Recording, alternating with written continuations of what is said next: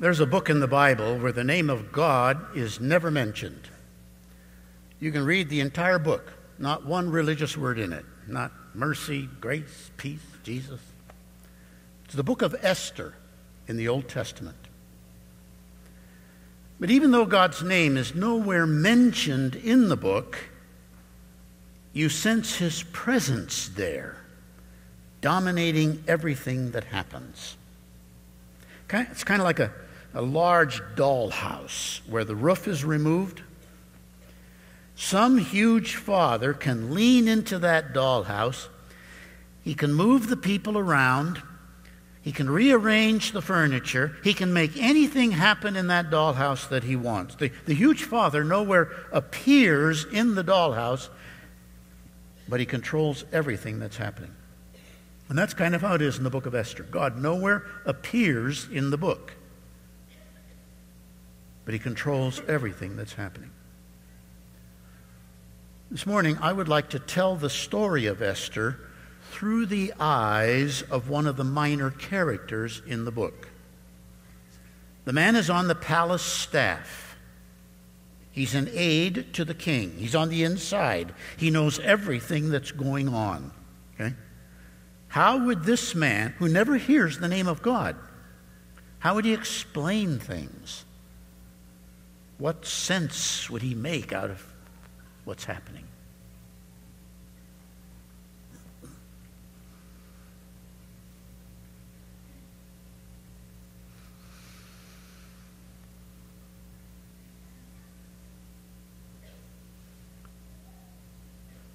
My name is Harbona. My job? Depends on what country you're in. In Britain, I would be called a personal valet. In your country, male private secretary.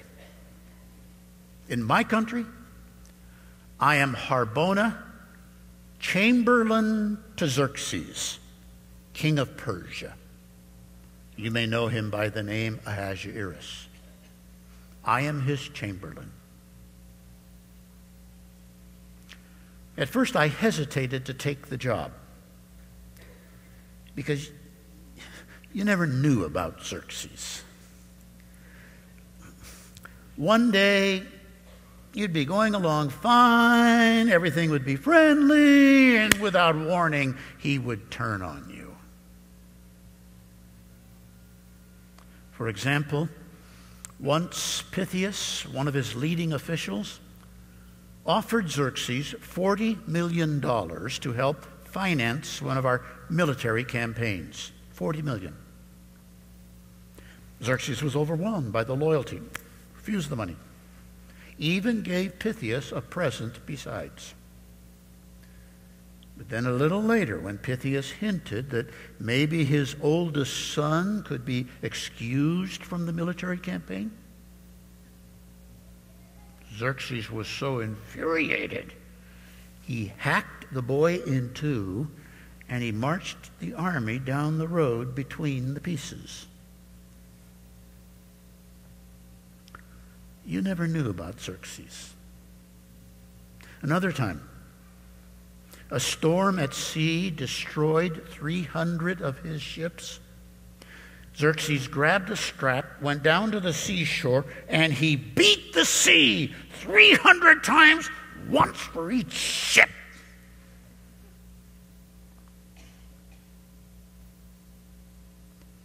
See why I hesitated to take the job? But I took it. I made up my mind I'm going to get along with Xerxes. Never rub him the wrong way. Just go with the tide.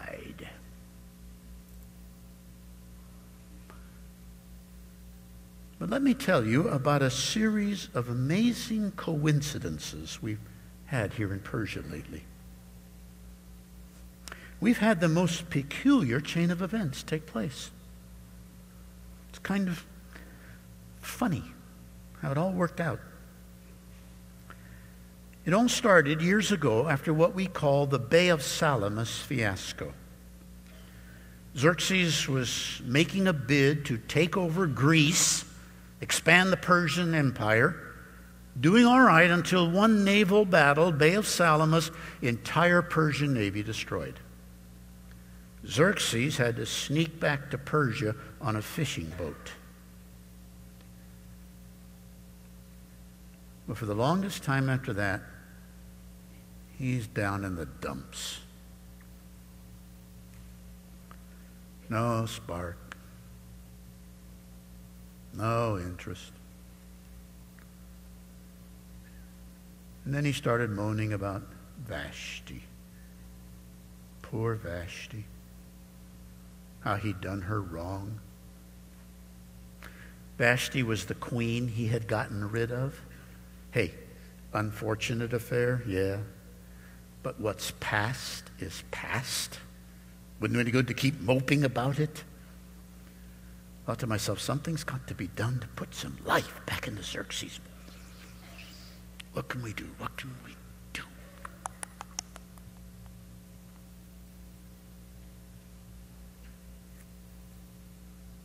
I know. Women. And lots of them. I told him my idea. Why don't you gather beautiful young virgins from all over the kingdom here to the palace? Why don't you get to know them and maybe you'll find one you like well enough to make your new queen? He went for the idea. It wasn't long until we had the best looking girls in all Persia right here at the palace. Whole thing did wonders for us. Saw them all. But there was one in particular that caught his eye he began to see more and more of her. And pretty soon, sure enough, Xerxes had found himself a new queen. The girl's name was Esther. As far as I'm concerned, he picked the best one. A real beauty. Only thing about Esther, though, she she didn't look Persian to me. Yeah. What difference does that make? She was a good looking queen, and Xerxes was his old self again. Things went on real smooth after that for about five years. And then one day, when Xerxes was holding court, in hopped Haman. Haman was the king's favorite. Haman had been rapidly rising in our State Department the past few years. He was now actually number two man in the kingdom. Okay? I, I, didn't, I didn't care for Haman. I didn't trust him.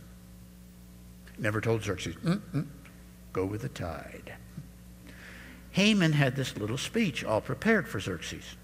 Xerxes, scattered throughout your kingdom, there are a group of people who are a very disruptive element. They, they have their own peculiar laws. They don't pay attention to our Persian ones. It's really to your disadvantage to continue to tolerate them. Now, I, I suggest that we pass a decree, a decree that they be destroyed. I myself will advance personal funds to take care of the matter. Sounds like a good idea, Haman. Follow through on it. And Haman, keep your money. Use government funds. Just like that.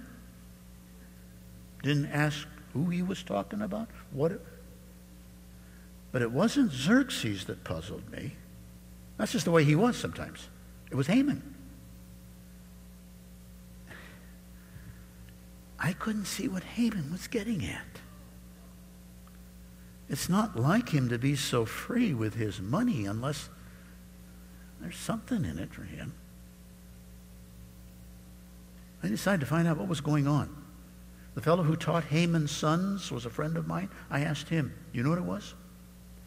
Haman wanted to liquidate an entire race of people because of one member of that race.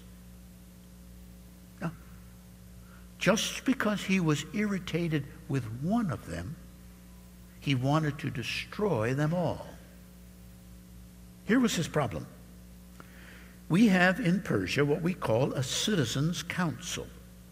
This council is composed of one representative from every racial, ethnic, national group in the kingdom. The purpose of the council is to decide minor issues that don't require the attention of the king. Well, Haman's job, number two man in the kingdom, is to drop in on this council every so often just to see that things are going okay. Whenever he comes into the citizens' council, all the representatives from all the racial national groups, they all get up, they all bow down to Haman. All the representatives bow down to him, except for one of them. The Jewish representative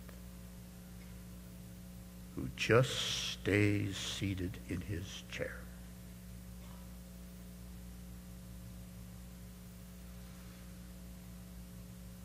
Okay, for you, Mr. Jewish representative, I'll get you and your people. And that's who Haman was after the Jews. He wanted to liquidate the Jews. I mean, liquidate. I saw the decree after he got through filling it out. It was brutal.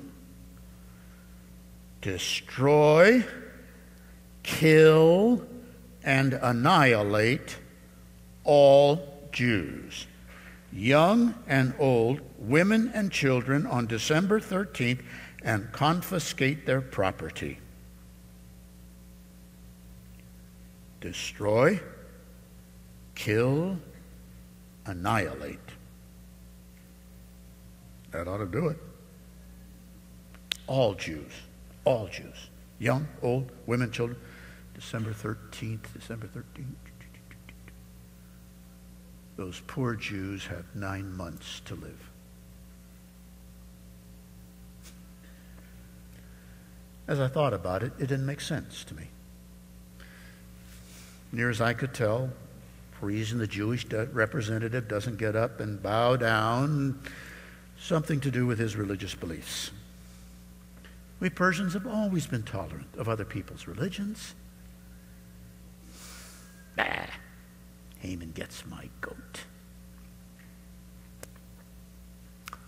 Thought of saying something to Xerxes, but why stick my neck out? Besides, too late, too late. The decree is already circulated throughout the kingdom. A few days later, I was on the second floor of the palace, went by an open window out into the courtyard when I heard an awful commotion out there. I looked out there and some guy is wailing, screaming, making an awful noise. And he's a mess. He's a mess. His hair is, his face is smeared, soot, ashes, clothes torn, shredded. Thought to myself, somebody's got to tell that guy, get away from the palace. I'm going over to the steps to go down to do it when I, I bump into Hatach. Hatach is the queen's attendant. Hatach seems to be going the same way I'm going, only he's carrying some clothes. And I say, What you doing? And he says, Well, the, the, the queen wants me to take these clothes out to the fellow out in the courtyard. I thought, Oh, okay, I'll let you handle it. Yeah. And tell him to get away from the palace. I thought, ah, Esther, all heart. How many queens do you know that would care about a bum who needed clothes? But Hatach's coming back in. He still has the clothes with him. What's the matter? Weren't they his size? Do you know who that is? No. That's the Jewish representative. Oh. Well, he does have something to holler about if he's seen the decree. He told me to give this paper to the queen and to tell her to see Xerxes about it. Let me see. Yeah. Copy of the decree. But why bother Esther with it? It's none of her affair. She just He just told me to tell her to see Xerxes about it. See, Xerxes, Xerxes doesn't know anything. He knows about a decree. He doesn't know it's against the Jews. Besides that, why go through the queen? What's she got to do with this? I don't know, but, but I better do like you said. Okay, let me have it back. Okay. A little later that day, I saw Hatach again. Looked like he was sitting on a powder keg. Hi, Hatach, how's it going? Harbona, Harbona, you'll never believe it, you'll never believe it. The queen's a Jewess. You're kidding. She's Jewish. No wonder she didn't look Persian to me. When I showed her the decree, she turned real pale, but she didn't want to go see Xerxes about it. He hasn't called for her now in about a month. Yeah, yeah, yeah, I, I'm one of his moods again lately. She told me to go back and tell the Jewish representative, Mordecai's his name, he's her uncle. She told me to tell Mordecai, not a good time. If she went in uninvited, Xerxes might do something severe. But her uncle said, good time or no, it's against all Jews. And being queen won't spare her.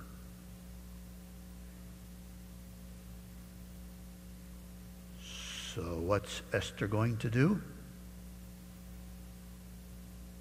She's going to take her chances and go in and see Xerxes. Harbona, do you think we ought to say something to Xerxes about? Are you kidding? I'm not about to get caught between Haman, Xerxes, and Esther. Let events take care of themselves. A few days later, Xerxes is holding court. Side door opens. It's Esther. Man, she looks good.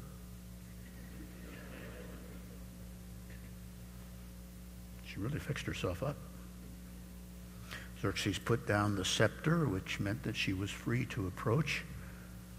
When she got closer, he could see that something was bothering her. He can be real tender when he wants to be. You ought to hear him. Esther, what is it? What can I do for you? Name it, and you can have it. And I thought she would come out with it, but she didn't. And later I thought, well, okay, Haman wasn't there. Because what she said was, would Xerxes and Haman join her in the queen's suite for a specially catered lunch at noon? Okay. Lunch comes. Xerxes again kind of probes what's, what's the reason here. And she says, would Xerxes and Haman come for a second lunch tomorrow? And I'm thinking, what are you waiting for? Why don't you come out with it? You know, kind of funny that she didn't tell him at that first lunch.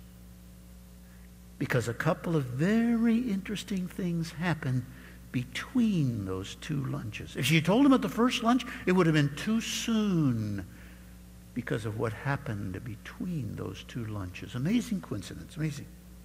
The first thing that happened between those two lunches, and I got this from the tutor at Haman's house, that night, Haman floated home on a cloud, threw a big party, gathered all of his friends, gave them his own personal success story.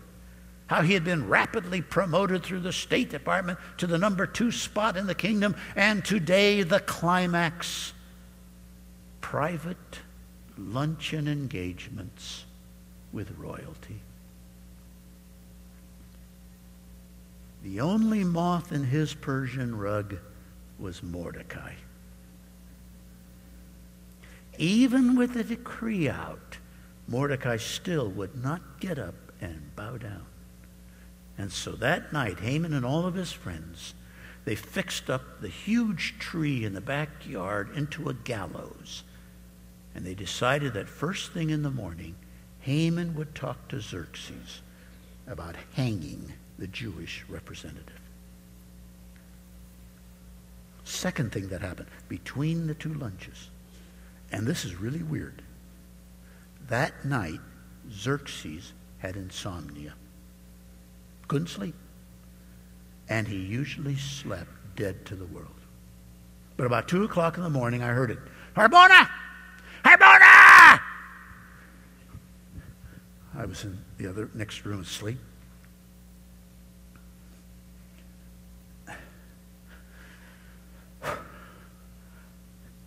Yes? Harbona, I can't sleep. Bring something to read to me. How about the memoirs of your reign? Yeah, that'd be good. Okay. Got the scrolls, came back.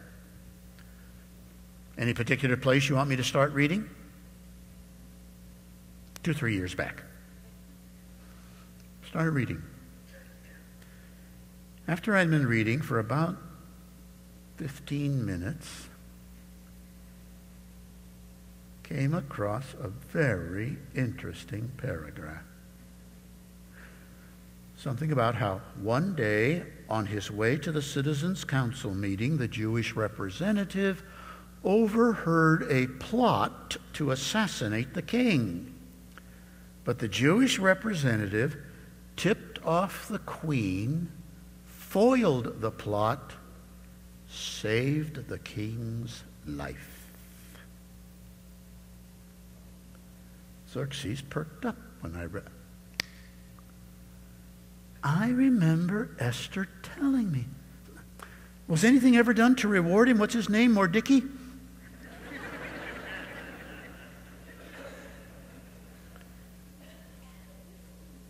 Mordecai. Was anything ever done to reward him?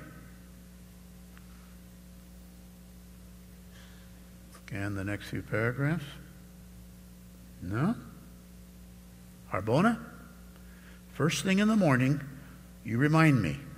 We'll take care of that oversight. Okay.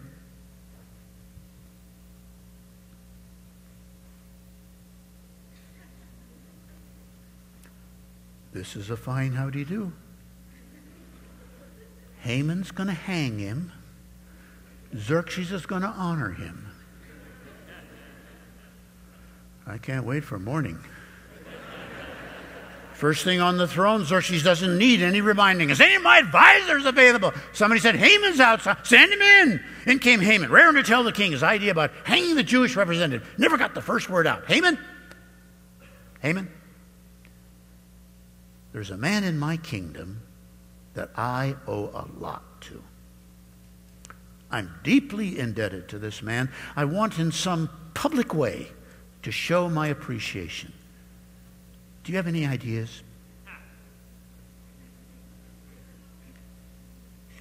Did Haman have any ideas? He thought it was himself. Ah, Xerxes, yes, let's see.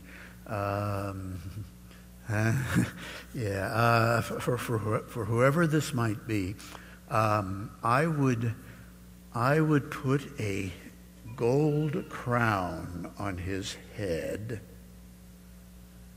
I would drape over his shoulders the king's ceremonial robes.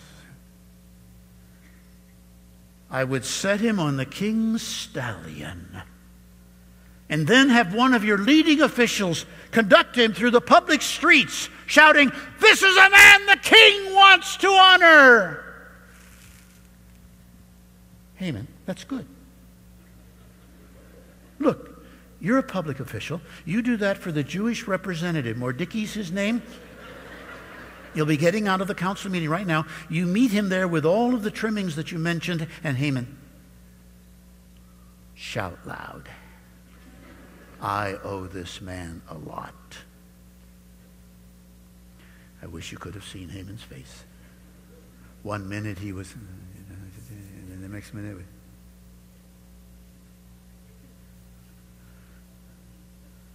Xerxes turned to me and he says, What's the matter with Haman? Doesn't he feel well? No, I don't think so. No. See what I mean about things falling into place? The morning went by. We got glowing reports of Haman's little parade. When lunchtime came and he arrived, he looked a little beat, but he pretty well pulled himself together. It was a good lunch. Haman, Xerxes, Esther. And as they were lingering over dessert, Xerxes turned to Esther and he said, Esther, something's been on your mind the past few days. I want you to, I want you to tell me what it is. Can I do anything for you? Can I give you anything? I thought, here it comes. Sure enough.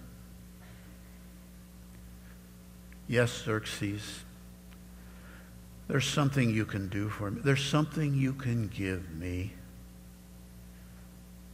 Give me my life. Give me the lives of my people. We are about to be destroyed, killed, and annihilated. Each one of those words was like a slap in the face to Haman. Xerxes, what, what are you talking about? Who would dare do such a thing? Name the man.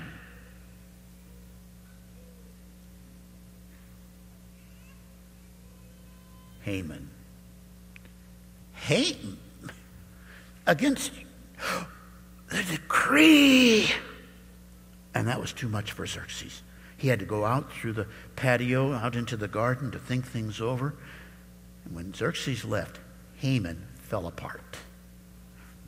Esther, Esther, I had no, I, Esther, I never would. Esther, please believe. She just turned her face away from him. He came over to the chair where she was, got down on his knees, began to plead with her when she wouldn't pay attention. He began to kind of pull at her to make her listen to them. She had to kind of push him away. And just then, Xerxes came back in, took one look, came up with the wrong idea. Will you molest the queen in my own palace? Cover his face. And that was it for Haman when you cover the face, when you drop the death veil, no longer for them to look on the king and the king no longer to see them in existence. When you cover the face, it's all over.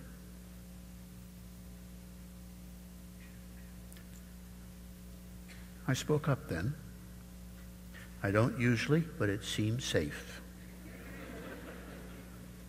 Uh, Xerxes uh, Haman had fixed up that huge tree in his backyard to hang the Jewish representative on.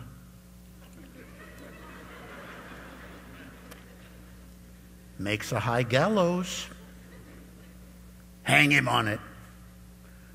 And they did. They also passed a new decree.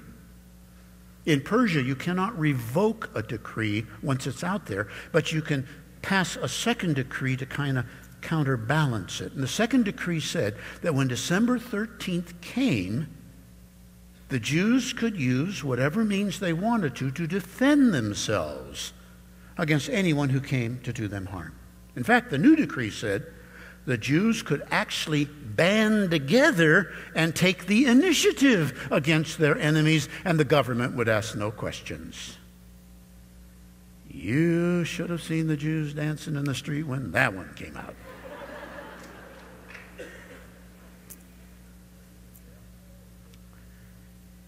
Later that day, I was on the second floor looking out that courtyard window.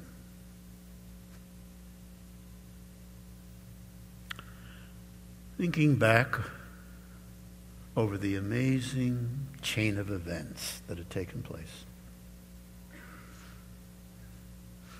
Esther being picked queen out of all those girls.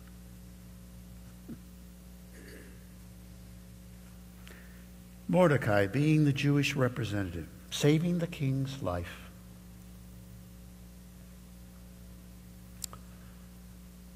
Xerxes having insomnia just the right night.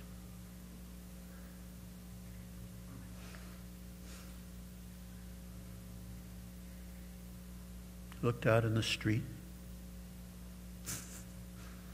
saw the Jews dancing, celebrating in the street. Looked over the palace wall, saw Haman dangling from the tree.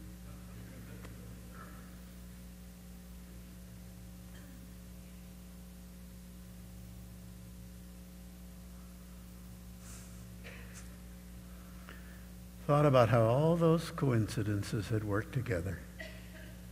Said to myself, those Jews, They sure are lucky.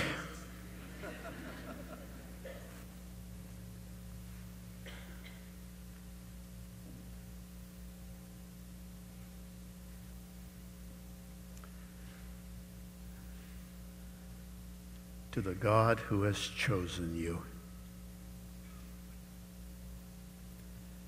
and made you special in his eyes. To the God who hovers around you unseen to protect you from harm and to give you the future he's planned for you. To our great and good God be glory forever. Amen.